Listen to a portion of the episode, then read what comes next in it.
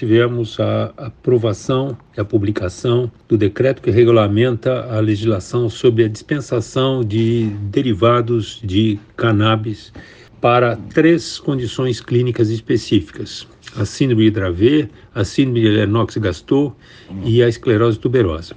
Após uma extensa análise das informações existentes na literatura, encontramos evidências suficientes para que se possa recomendar para alguns pacientes portadores dessas específicas condições clínicas produtos derivados de cannabis, especificamente o canabidiol.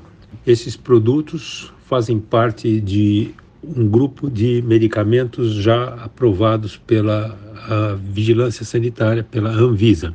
Esperamos que nos primeiros meses do ano que vem, 2024, nós já possamos beneficiar este contingente de pacientes.